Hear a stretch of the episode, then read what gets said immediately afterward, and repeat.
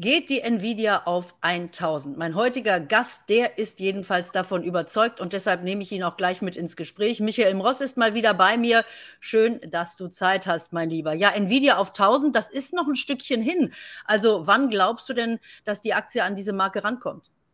Und ich sage dir, 1000 könnte auch nur eine Zwischenstation sein. Was ich in der letzten Zeit recherchiert habe, und ich habe mich mit so vielen wirklich äh, wichtigen Menschen aus dem Bereich künstlicher Intelligenz unterhalten, die zum Teil gar keine Ahnung von Börse haben, aber die mir sagen, dass Nvidia das Core Play in diesem Bereich ist, uneinholbar und einfach nicht zu toppen und in Zukunft noch weiter aufholen wird. Und selbst die Menschen, die also von der Börse keine Ahnung haben, hätten gerne eine Nvidia oder sagen mir, dass die sich sogar noch vermehrfachen wird. Wir sind ja aktuell ungefähr bei 440 Dollar pro Aktie. Und ähm, ich weiß nicht, ob wir es schon mal angesprochen hatten, hatte vor einigen Wochen ja so ein Hedgefonds-Manager-Treffen hier in Berlin und die haben ja schon mal 900 Dollar aufgerufen, was ja auch schon eine Verdopplung wäre. Also ähm, ähm, man spricht davon, dass die künstliche Intelligenz sowas wie die Beherrschung des Feuers der Menschheit ist und ungeahnte Möglichkeiten für die Menschheit bietet, positive, natürlich auch negative, aber dass das hier alles völlig umkrempeln wird. Und da hat eben Nvidia äh, die Nase vorn und ohne Nvidia läuft da gar nichts. Und deshalb ähm, sind wir sehr gespannt auf die Zahlen. Die kommen ja am 24. August, glaube ich. Da wird sich zeigen, wie die Umsätze und die Gewinne weiterlaufen. Denn ich meine, sie ist ja über, etwas überteuert, aber so teuer auch wieder nicht.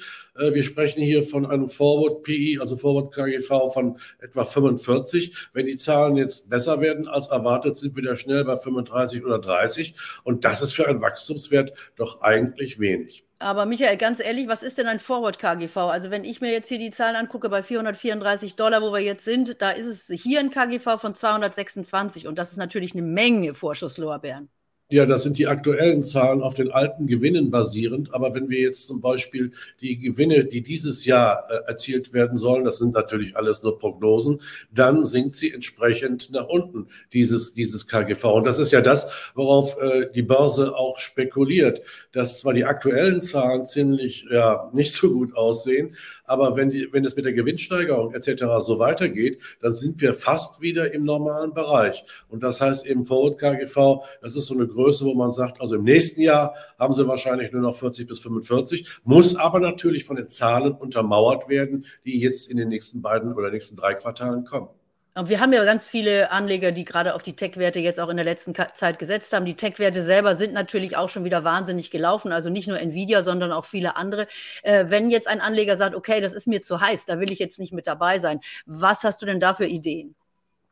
Ja, erstmal müssen wir mal auf den Gesamtmarkt gucken. Ich meine, der sieht ein bisschen zerbrechlich aus. Wir haben im Club äh, letzten Samstag in unserem Call äh, charttechnische Analyse gemacht und daraus geht hervor, dass wir all, also in allen wichtigen Märkten irgendwo ähm, ja auf des Messers Schneide stehen. Das ist beim DAX ungefähr bei 5.800, das ist beim Nasdaq 13.500 äh, und beim S&P 500 ist es, ist es etwa 4.000, wenn ich mich nicht irre, wenn ich die Zahl richtig im Kopf habe.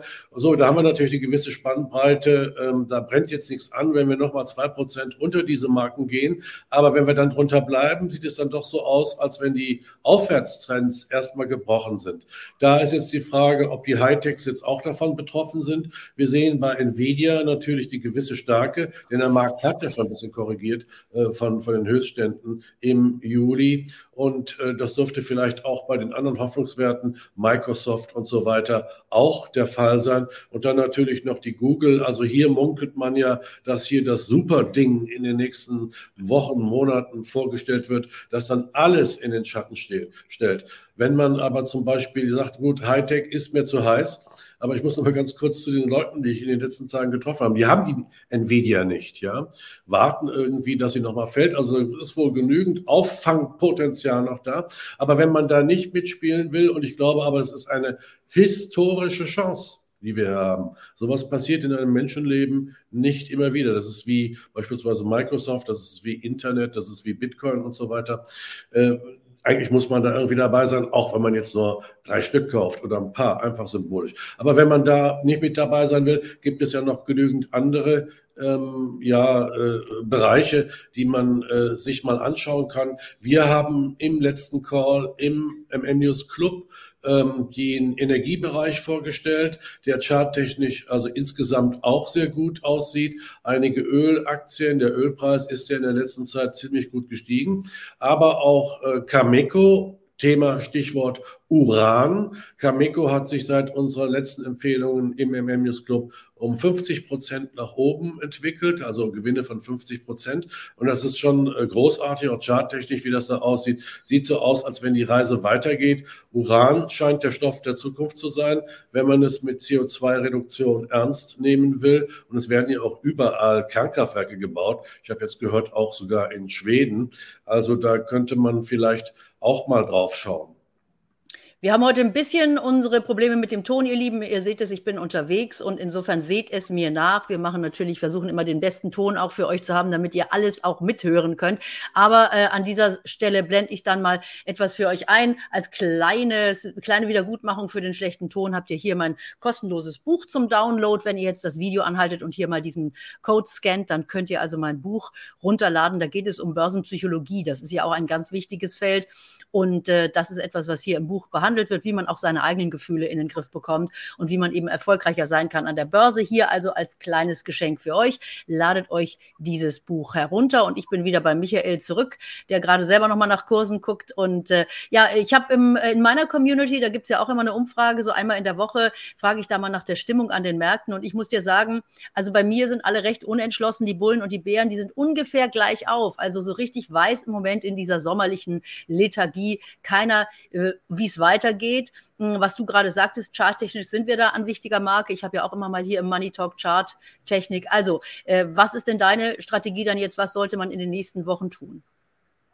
Also festhalten an den Investments, von denen man überzeugt ist. Also ich bin, bin ja persönlich, wie bekannt ist, auch in Nvidia drin. Also habt ihr aber auch schon seit ein paar Jahren.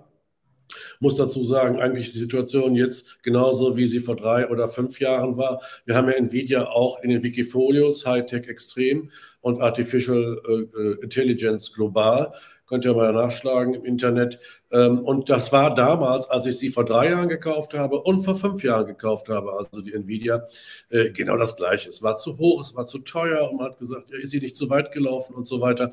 Das sind die Sprüche und das sind die Diskussionen, die wir jetzt haben. Ich denke, wenn man an einer Technologie teilhaben möchte als Unternehmen, äh, als Aktionär, dann ist es doch nichts Besseres, als wenn man ein tolles Unternehmen hat, das technologisch weit fortgeschritten ist und davon einen kleinen Anteil besitzt. Natürlich äh, kann es es sein, dass die Zahlen am 24. enttäuschend sind. Und es kann sogar sein, Carola, jetzt pass auf, äh, dass die Zahlen super sind. Und dann fällt die Aktie trotzdem. Das haben wir ja alles schon erlebt. Ja, alle spekulieren. Es gibt ja an der Börse nichts Schlimmeres, als wenn alle auf gute Zahlen spekulieren und hinterher Gewinne mitnehmen wollen. Aber äh, wie Costolani ja schon sagte, an der Börse ist alles möglich, auch das Gegenteil. Ich bin optimistisch, dass die äh, Nvidia, auch, auch der Hightech-Bereich insgesamt ähm, das Pferd sein wird, wo der Aktionär in die Zukunft reiten kann. Und da müssen wir mal sehen, was wir vom, vom DAX-Kurszettel noch kaufen. Da finde ich die SAP und auch die Infineon gar nicht schlecht.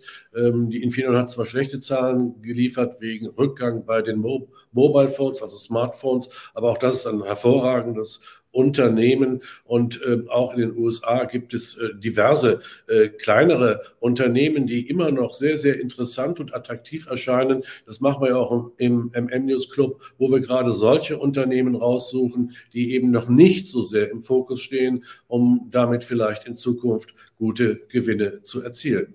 Und Michael, ich verlinke das natürlich hier alles in den Show Notes, also auch den MM-Club. Wenn ihr mehr wissen wollt, dann könnt ihr da mal auf den Link gehen, den ich hier jetzt unten in den Show Notes habe. Äh, alle weiteren Informationen findet ihr da auch zu den wichtigsten Themen aktuell und auch natürlich kostenlose Reports von meiner Seite. Also guckt mal in die Show Notes, das macht auf jeden Fall Sinn. Ähm, wenn ihr noch keine Abonnenten seid, dann lasst bitte ein Abo da. Wenn ihr das erste Mal im Money Talk seid, guckt auch mal bei Michael in die MM News. Und äh, Michael, ich danke dir, dass du Zeit hattest für einen kurzen Talk und äh, insofern wünsche ich dir noch einen schönen Nachmittag, schönen Abend und wir hören uns ganz bald. Bye bye. Bis dann.